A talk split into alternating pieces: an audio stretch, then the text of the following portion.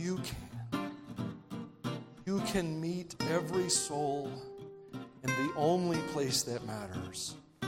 In their truest self, in their most alone place, you can meet them there. And you can prove beyond the shadow of a doubt that you are a good, good Father. And that is what I ask you to do. In Jesus' name. Amen. Maybe seated. Thank you, Anna. Before I get started, just a couple things to let you know about. We are trying to build a church in Pakistan. We need to raise about $6,000 to do that. If you'd like to help with that, you could text a dollar amount and the word missions to 84321. You could grab an envelope in the back, write missions on it, put it in there. You could write a $6,000 check or 10, whatever you want. Help us out. Also, Inside Connections banquets this week. Where did I see Lori? It's the 24th, 7 o'clock online, right? You want to tell them anything while, I, while you're here? Go ahead. Here. Lori wants to tell you something. This is totally unscripted. All right. You want to just. Orange. Turn on orange. It's okay. It just got weird. That's what happens when I don't practice or warn people about things. Can you hear me now? All right, great. So there are lots of options and ways to attend this year's banquet. Um, online is definitely one of them, and um, and no one has signed up for Bunning Park. So if you want to come to Bunning Park, you have to sign up because otherwise, I'm not going to show up because no one has, has signed up for that one. So, um, a lot of different churches in the area. If you go to insideconnection.org and click on the banquet registration tab, it will you can run through the re- registration really easy, really quickly, so that we know that you're coming and that we can plan for you. I would love to go to Bunning Park, but I'm not going to be there by myself. All right. Okay. Thanks, Ori. All right. You want to give her applause? Nice bridge into what's going on here. All right. Now she doesn't know to do the mic. I really like doing this to Lori. Michael, thanks. Uh, thanks for that idea. Oh, no, it wasn't him at all. I, it was totally, totally me. Starting a new series today called Shift. I really want to tell you what Pastor Steve told me to name it, but I guess I probably won't do that. But anyway, chances are good that your idea of God is skewered, at least, corrupted, possibly, by your story, your history, the wounds you've encountered in your life.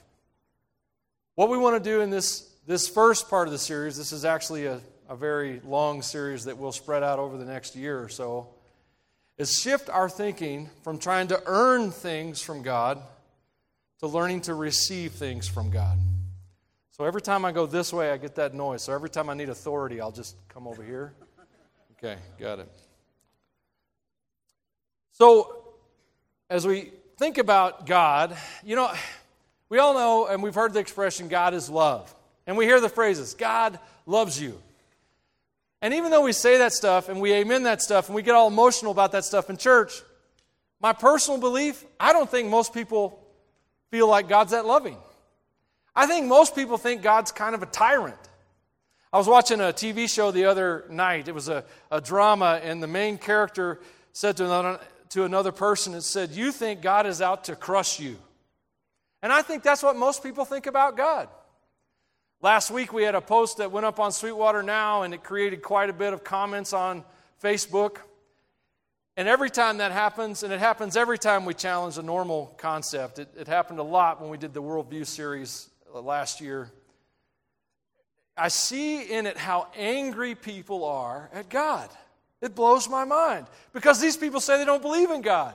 And I'm always like, how are you mad? How, how can you be so angry at someone you don't even believe exists? That doesn't make sense to me.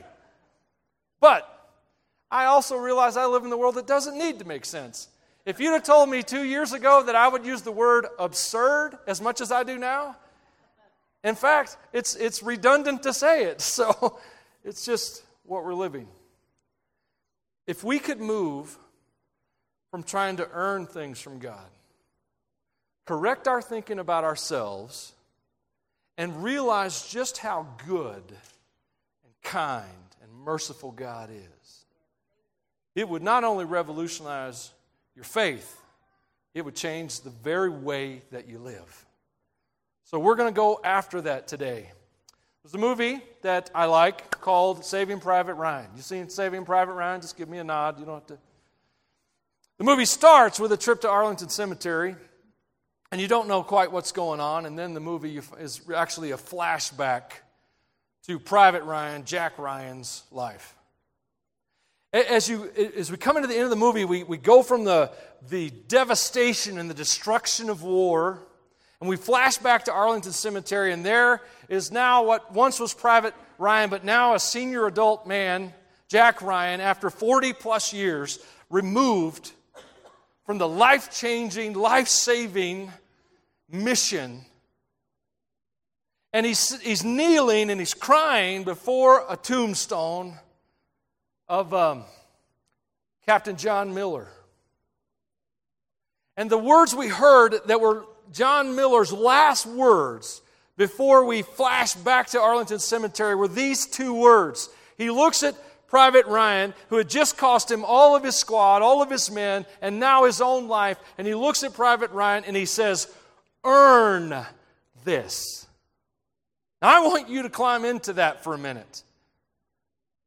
Here's a young man who went to war, and, the, and his life is saved by the sacrifices of several other men.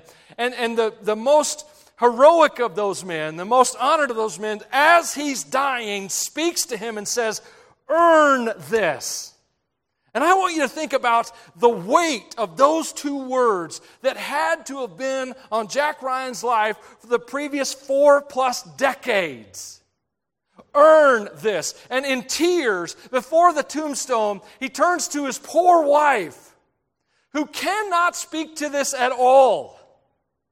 There's nothing she can say that can soften the weight and the burden of those two words. But he turns to his wife and he asks this question that's on your screen Am I a good man? And she says, What? Any wife would say in these circumstances, Yes, you're a good man. But her words cannot overcome the weight of those two words earn this. All of us like to think we're good.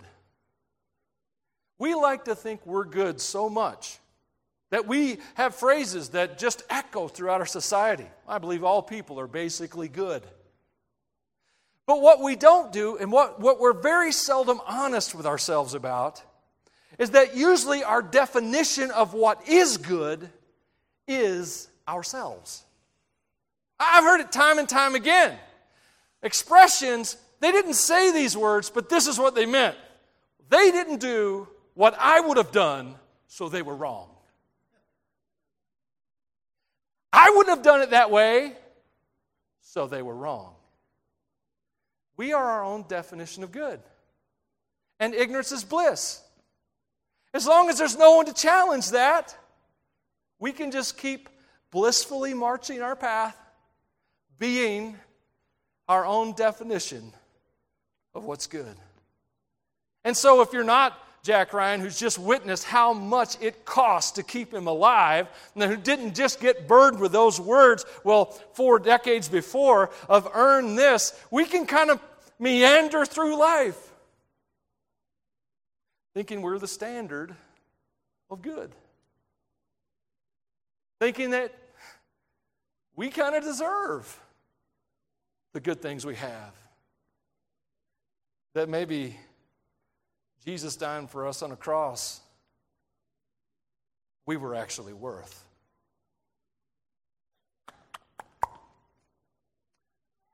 The Bible says in Isaiah 64 5, when we display our righteous deeds, they're nothing but filthy rags. Romans 3:22 it says all have turned away all have become useless no one does good not a single one. We all operate under this assumption that we can earn God's approval, that we can work hard, go to church enough, give enough, be nice to enough people that God will like us in some way. And we operate under this earner mentality. And I want to, I hate to be brutal, but sometimes I am. I just want to destroy that thinking. Because it's just, it's not true. Think about earning things. What if you, what if you made $1,000 an hour? That's pretty good wage. Are they paying that at McDonald's now? I, what if you, what, that's right, thousand bucks an hour. What if you worked 100 hours a week? What if you didn't take vacations, worked 52 weeks a year, and what if you did that for 40 years straight? Basically, you worked for a thousand bucks an hour every waking hour of your adult life. At the end of 40 years, you would have $208 million if you didn't spend a penny. Didn't live in a house, you were homeless this whole time. Of course, if you're working 100 hours a week, you could just sleep in the break room, right? I know that by experience, actually, but that's a long story. What would $208 million actually buy you in eternal standards? Would an audience with God, the creator of the universe, the Holy One, would $208 million buy you a 30 minute meeting with God?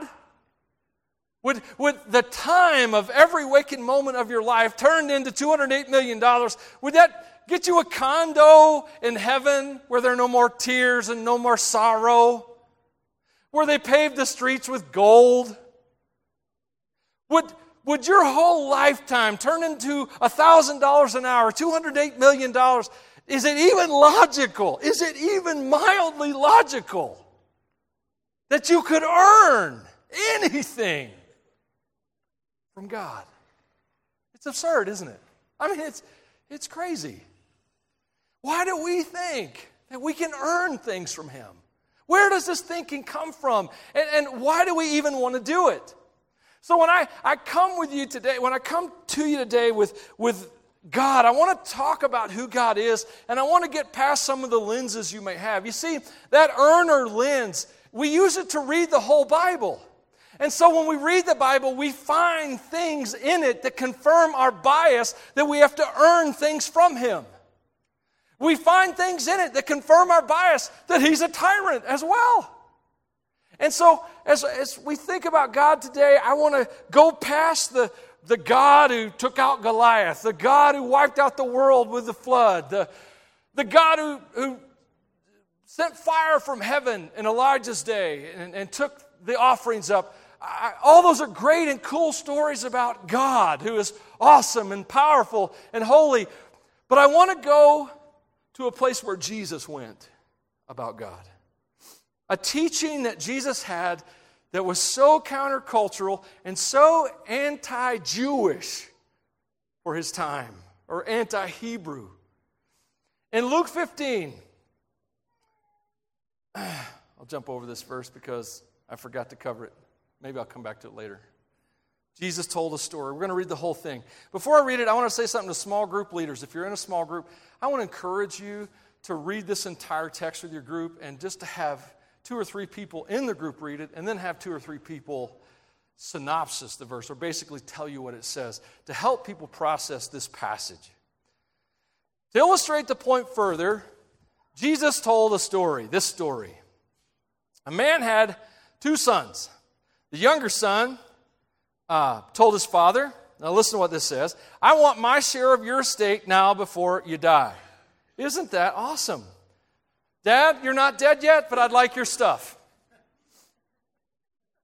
Dad, all the things that you worked really, really hard for, I deserve them for free. Great, huh? So I want you to think about this son and what he asked of the father. Next passage. I'm sorry, I'm working on a new thing here, so it's going to look awkward and clunky just because I like awkward and clunky. the younger son told his father, I want my share of your estate now before you die. So his father agreed to divide his wealth between his sons. A few days later, we're going to come back to this passage right here. The, my, the younger son packed all his belongings. I want you to remember that. And he moved to a distant land, and he wasted, and there he wasted all his money on wild living. About this time, his money ran out. A great famine swept over the land, and he began to starve. He persuaded a local farmer to hire him. The man sent him into his fields to feed the pigs. The young man became so hungry that even the pods he was feeding the pigs looked good to him, but no one gave him anything. When he finally came to his senses, he said to himself, At home, even the hired servants have food enough to spare, and here I am dying of hunger. I'll go home to my father and say, Father, I've sinned against both heaven and you, and I'm no longer worthy of being called your son. Please take me on as a hired servant. The son's way home was through earning. So he returned home to his father. And while he was still a long way off, his father saw him coming. And filled with love and compassion, he ran to his son, embraced him, and kissed him. His son said to him, Father, I have sinned against both heaven and you, and I'm no longer worthy of being called your son. But notice what's missing. Remember the rehearsed approach to the Father? The last part be a hired servant. That part's not there. But his father said to him, to his servants, Quick, bring the finest robe in the house, put it on him, get a ring for his finger, and sandals for his feet, and kill the calf we've been fattening. We must celebrate with a feast. For this son of mine was dead and has now returned to life. He was lost, but now he's found. So the party began. That's the story of the, the prodigal son that you're so familiar with. I, I wish I had time to just break down this whole parable, but it would be overwhelming. I'm only going to look at what we learn about the Father and one thing about the Son. So I want you to, to, to climb into the story with me, and I want, to, want us to learn together this about the Father. And my point is to teach, to change how we think about Father God. First of all, I want you to see that the Father endured the most brutal of insults. The Son says to the Father, Hey, I want your stuff. I'm entitled to what you have, to what you earned. How arrogant is that? How hard is that? And, and, the funny thing is, I can see this happening. Oh, it's maybe not funny. You know, in households, we have, we have in house conversations with our kids, and then we have conversations that are more public, right? This is the in house part. This is the son saying to the father, I want your stuff. It's interesting that the father says yes but that's not what I want to climb into. What I want to climb into is just how brutal the son's request is. I mean, just how harsh. He's saying, I don't want you, Dad. I don't want our family. I don't want our business. I sure don't want your values. I just want all your stuff so I can leave. That's what I want. That's brutal. That's harsh. That's an ultimate rejection of everything that the Father stands for and everything that actually is the Father's. And so I want you to see that the insult that the Father endured at the, at, at the words of this Son is like complete, man. I don't know if you parents have ever had arguments with your older children. I know you have with your younger children, but I'm talking older ones, okay? It hurts in a way that you can't describe to have your children reject you, especially if you already struggle with abandonment, insecurity, and rejection anyway, to have your own flesh and blood hate you. I think most parents have at least have been in the neighborhood of this conversation on some level. And, and, and so here's this father who loves his son cares about him. I mean, he's, if you're a parent and you have children, you have nursed them through sickness, you have helped them learn, you have paid for everything in their life, and you keep thinking it will end and it won't.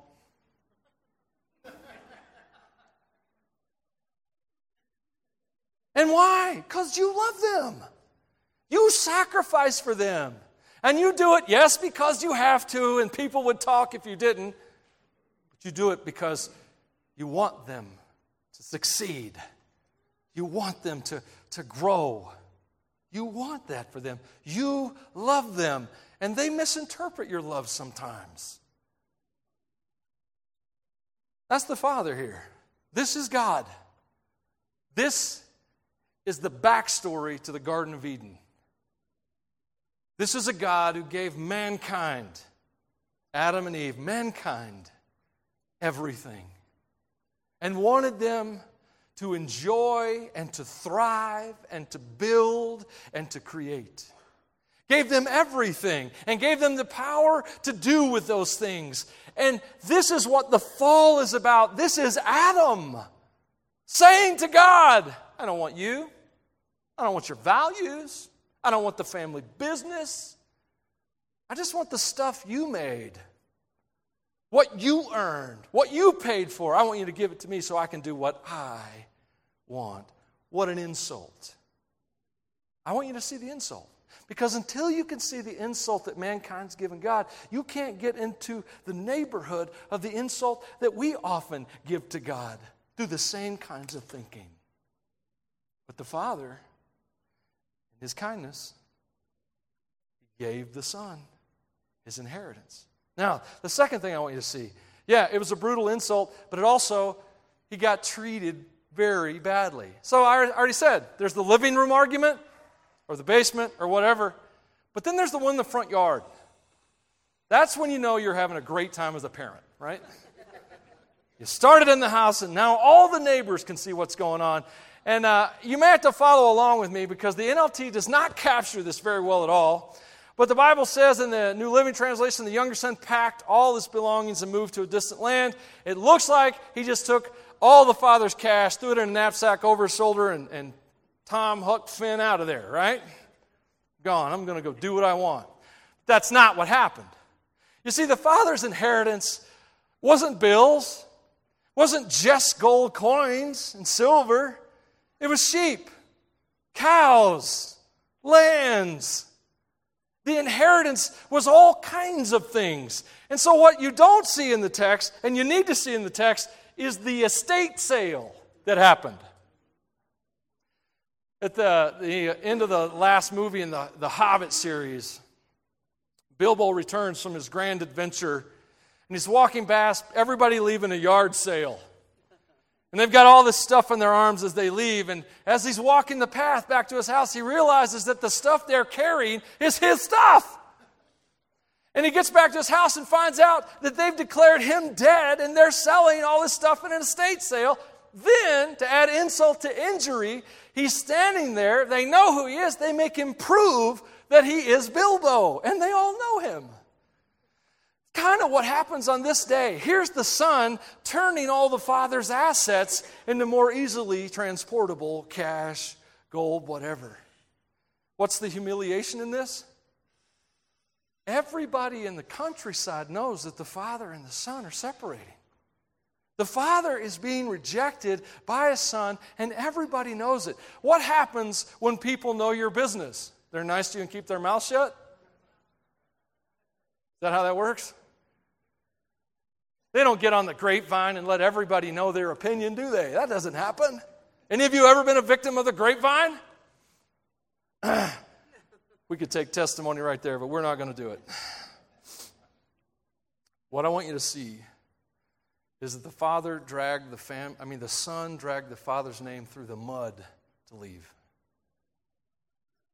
The next time you think about God as a tyrant, you come to Luke 15 and you, re, you look at a father who, in the face of brutal insult and in the face of humiliating treatment, was kind, was patient, was giving. That's what we need to see. The Father is just not who you think. He's not out to crush you, He's waiting for you.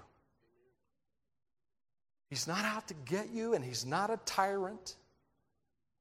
He's a Father who's the most loving and the most patient, so much so that you can't understand it. It's frustrating to me that the enemy, the Bible calls him Satan, is able to do horrible things in our world through people and blame the Father for what he's done. It drives me crazy. And by the way, that's why people hate God. They don't hate God because of what He's done, they hate God because of what the enemy and what people have done that the enemy was able to give God the credit for.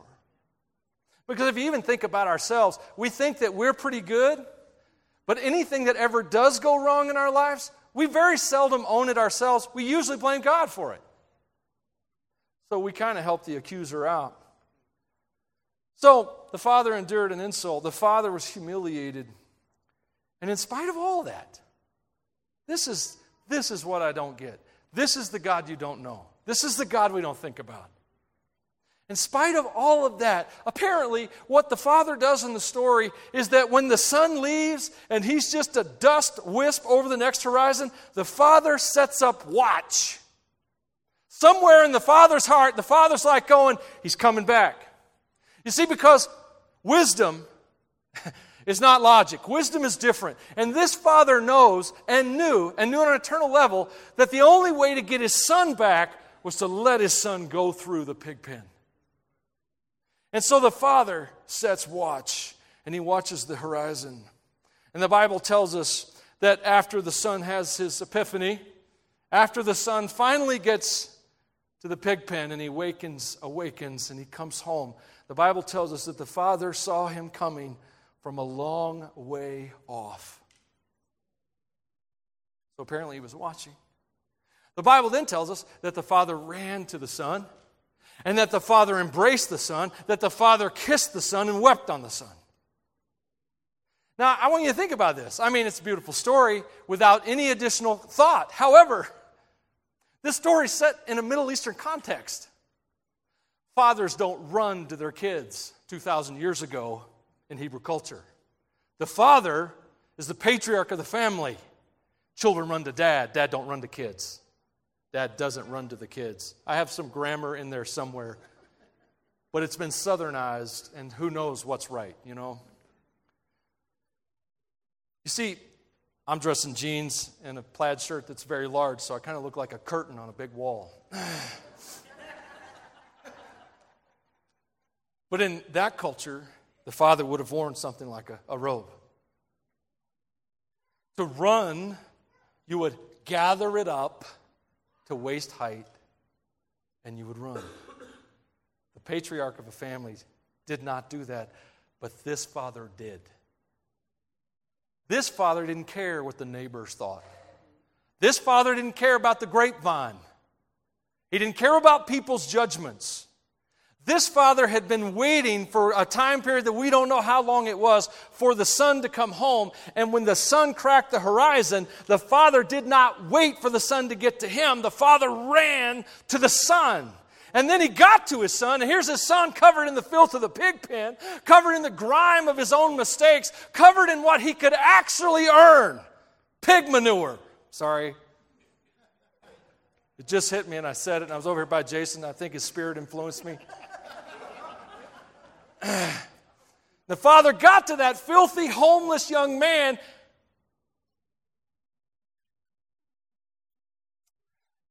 And in abandon,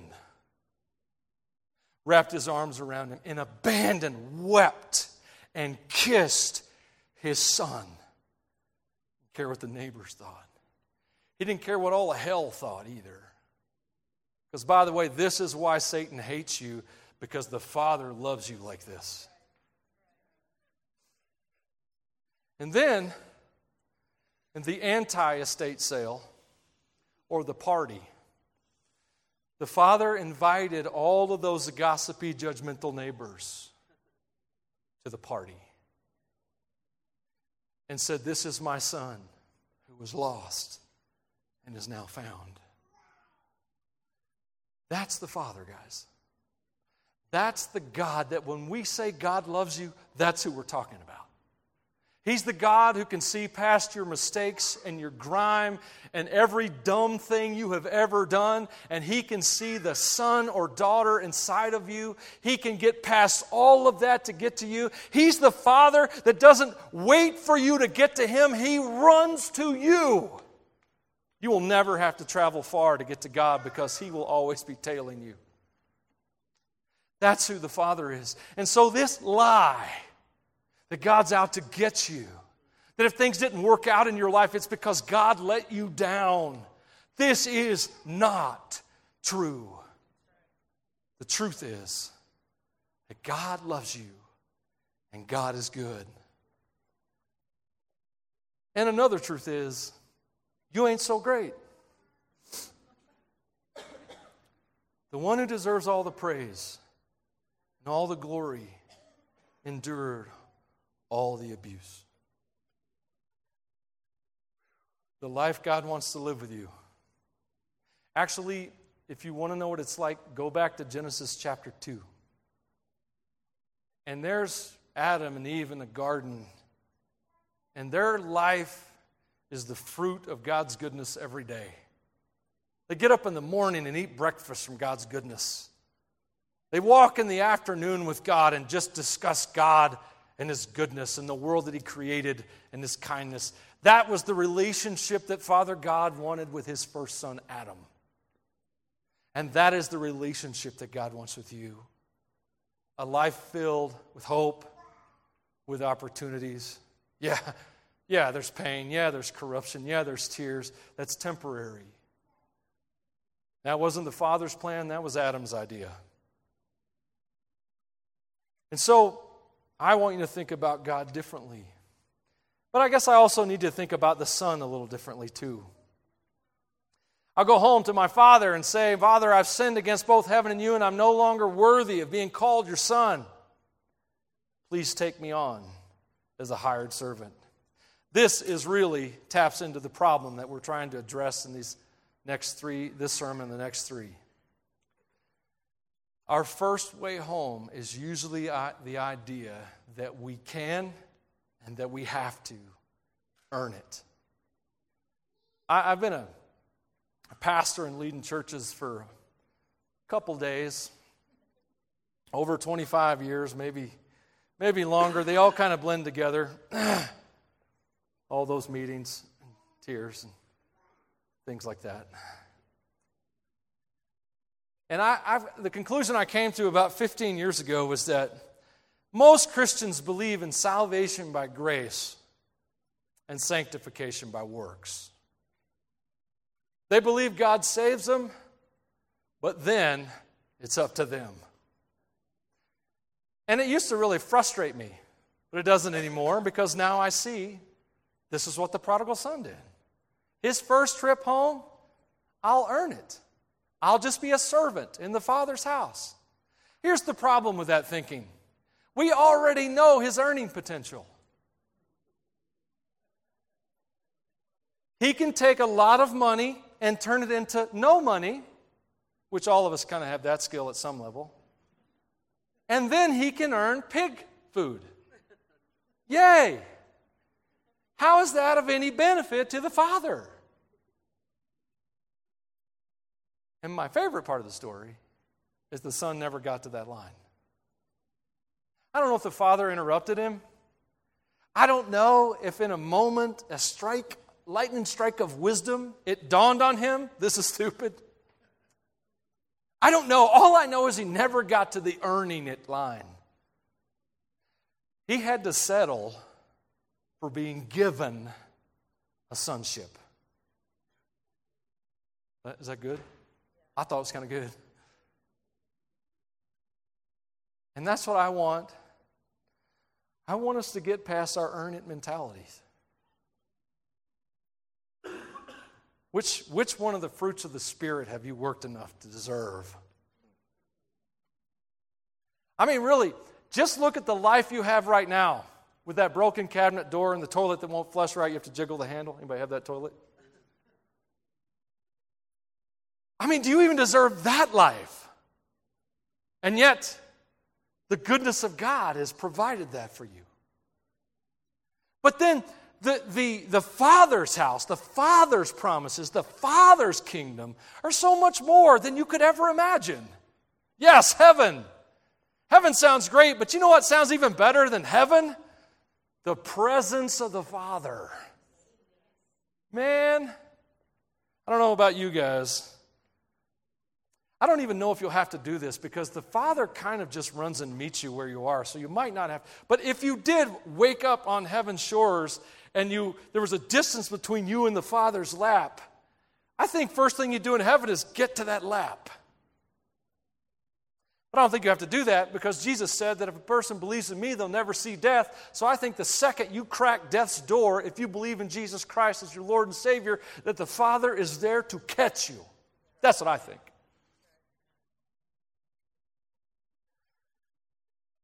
You can't earn what the Father has for you. The Father doesn't want mere servants, the Father wants sons and daughters. So, the Bible tells us this in Romans 3:22. We're made right with God by placing our faith in Jesus Christ, and this is true for everyone who believes, no matter who you are. For everyone has sinned we all fall short of God's glorious standard, yet God, in His grace, freely makes us right in His sight. He did this through Christ Jesus when He freed us from the penalty of our sins. So, guys, this is this is what grace is. This is what the Father offers you today. You may be sitting there wrestling with whether or not God's even real. That's because there's a, a lot of press in the world that gives God the credit for the enemy's work or man's mistakes. But I want you to know that the Father loves you, and I want you to know that the Father is good. And what that son had to do to get from the pig pen back home was he had to accept that. He had to accept that the Father was good. He had to surrender to the goodness of God. What I don't want you to think as you read this, as you think about this, is that the son came home said, Dad, we're good, we're cool, I'm going back to the pig pen. That didn't happen. When the son came home, he surrendered to the father's goodness, the father's household, the father's values, everything that the father was put himself under that. And so that's what you have to do. That's what I have to do. Not just as a path of salvation. This is the Christian walk. We are daily surrendering to God's goodness. Why? Because your goodness ain't so good. Our goodness is generally very self centered. It's good for me. not really worried if it's good for you, right? But God's goodness, when we surrender to that, then what's good for me is good for you and you and you and you. So when we surrender to his goodness and submit to him and serve him because of what he's done and what he's given, not because we earn it. You cannot earn any of this. Then we submit to God's mission as well, which we'll get to in a later message. You just got to remember God's mission is pretty obvious. He's waiting for his sons to come home. That's the family business, getting sons and daughters home. What do you need to do with this? I like to have applications to things. Today, this, I guess you could have two focuses here. You may be trying to decide whether or not God's good, whether He's worthy of coming home to. This sermon message, idea, this is definitely for you. Some of you, though, you may uh, consider yourself a Christian, but you could still end up in your own kind of pig pen, still wander off from the Father. So, yeah, you could call this a salvation message. But the great thing I love about salvation is that it's always saving. You see, salvation doesn't just save you once, it saves you continually never stops. That's why Jesus said, Whosoever calls, why Paul wrote, Whosoever calls on the name of the Lord shall be saved. And he has no qualifiers. So I want you to do this. Worship team, if I could get you to come on up. I got a prayer that God gave me while I was working on this text. It was a prayer that looked to me, it looked like the, what the prodigal son was doing and praying. And I'm about to read the prayer. It's actually on the slide behind me. And you might be in a place that you would agree with this prayer, that it would be right where you are. You might be where you need, you realize, I need to take my faith out of me and put it into Father God. And if so, this prayer would be for you. You might be in a place where you've been using religion to get to God as a way to earn something from Him, and you realize today that ain't going to fly. That's not even logical. And this prayer might be for you. So you can look at the screen. We're gonna, I'm going to ask you to bow your heads when it's done because I have a, something I want us to do together before we begin to worship. But let me just read this prayer. And if you can make it yours, do so. Father, I can't I can't make it up to you. I've done it my way my whole life. And all I have left are husks of the dreams I once held. I've lost my faith. I've lost my hope. And I no longer believe in me. Father, I've sinned against you. I'm not worthy to be called your child, but I have come home to you. Would you bow your head? Steve, could you give me just a little bit of music, man? Just soft and quiet.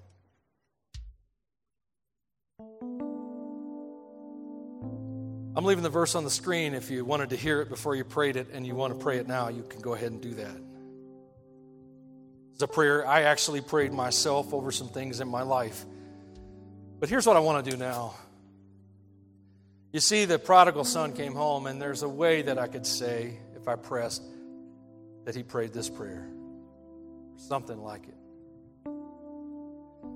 What I want you to do right now is I want you to stand in the prodigal's shoes. I want you to be there off that dusty road, covered in the grime of mistakes and what you could actually earn. And I want you to I want you to look at the Father.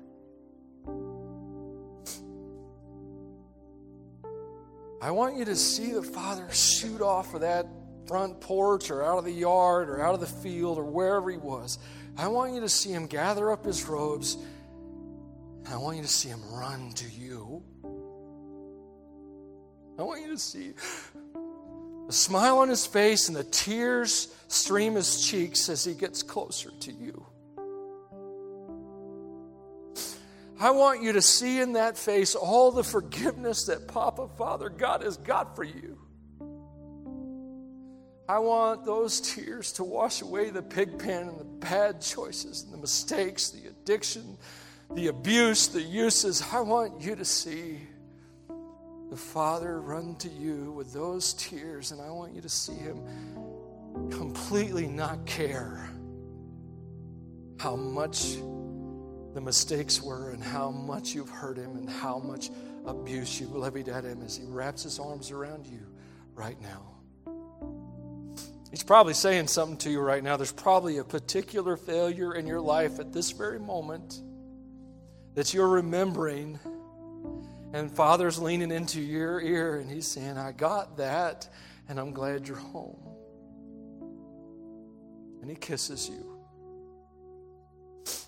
And the smile on His face is from ear to ear because His son, His daughter, came home. If you prayed that prayer and you just visited God like that, would you just say out loud two words, I did, right now? I did. Did you just say it? Father, I hear hearts around the room. If only we surrender to your goodness. Oh, how life changing. How many people would be forever changed if we could surrender to your goodness. We could just let go of all that junk we think so important and let the Father carry us into the house. I pray that you set souls free. I pray for that heart that's mad at you that you'd melt it for them. You'd show them that they've been lied to. Lord, you're so good. As I conclude this prayer, I'm going to go to my, this cross on my right. If I can pray with you about anything, you can come join me during this worship song. Pastor Steve.